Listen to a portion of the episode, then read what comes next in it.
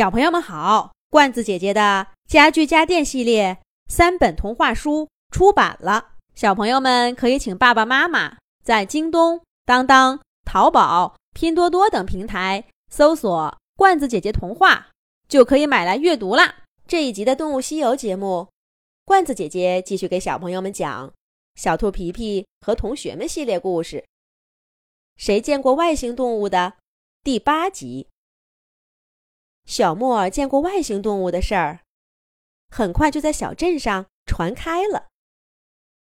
起初，大人们并不相信，以为这不过是孩子们的胡思乱想罢了。这样的胡思乱想，从前还少吗？可是，这外星动物似乎到访的更频繁了些。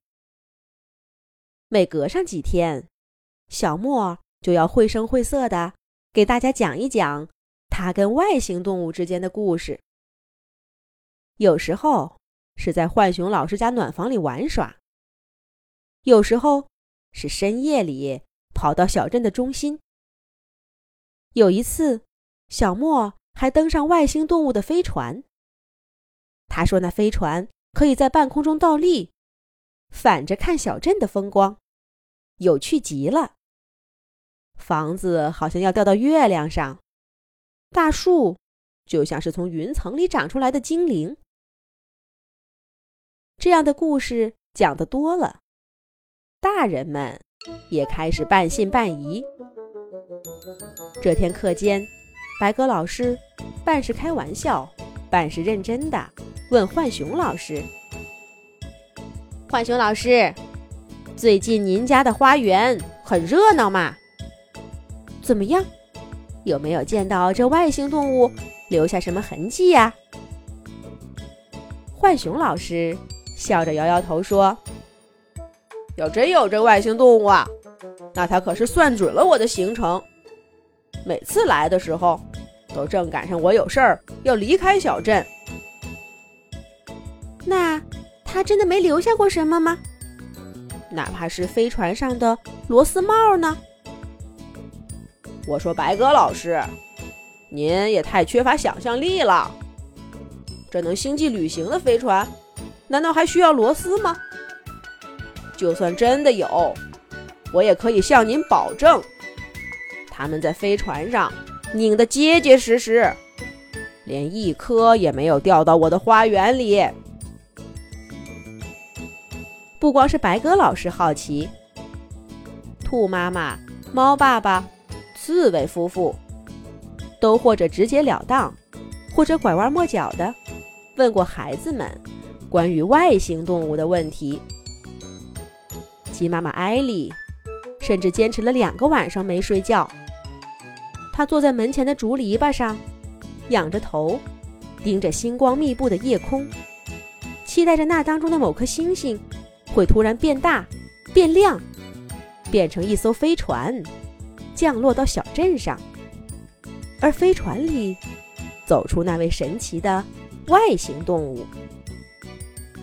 小伙伴们则争相来到浣熊老师家过夜，大家轮流陪着小莫躺在暖房一角的秋千上，期待着能等到奇迹的发生。然而，这外星动物就好像是从小镇上蒸发了一样。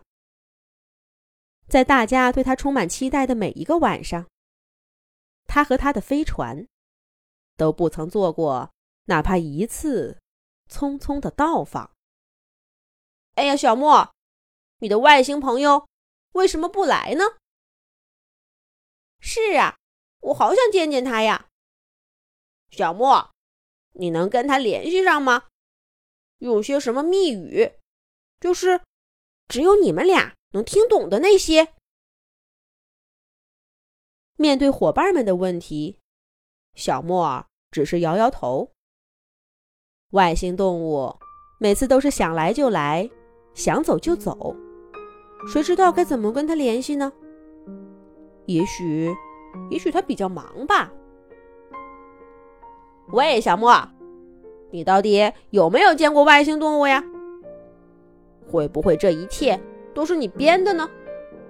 根本就没有什么外星动物，要不然怎么总是你一个人单独见到它？姬小飞冷不丁提出了自己的疑问：“呃，这这……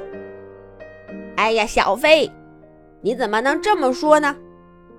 人家外星动物都说了，只有小莫是他的朋友，他来这个星球是为了见小莫的。你见不到不是很正常吗？干嘛怀疑人家小莫？小莫，我相信你。”等你再见到外星动物，好好讲给我听。自从小莫跟外星动物夸奖了鸭爸爸的手艺，鸭小嘎就坚定的成了外星动物存在的支持者。这会儿，他立刻反驳了姬小飞，帮小莫解了围。不过，姬小飞的话到底在大家心里画了个问号。许多小伙伴都忍不住怀疑起来。毕竟啊，这个外星动物，大家都只是听小莫说，谁也没见过。我就不相信，真的有什么外星动物，都是你们这些小孩子呀想出来的。猫爸爸明明前几天还跟兔妈妈打探消息，这会儿。却一本正经的教育起小猫可可了。与此同时，小莫尔似乎变得沉默寡言了。难道他真的在说谎？眼看着要被大家拆穿，所以慌了吗？咱们呐，下一集讲。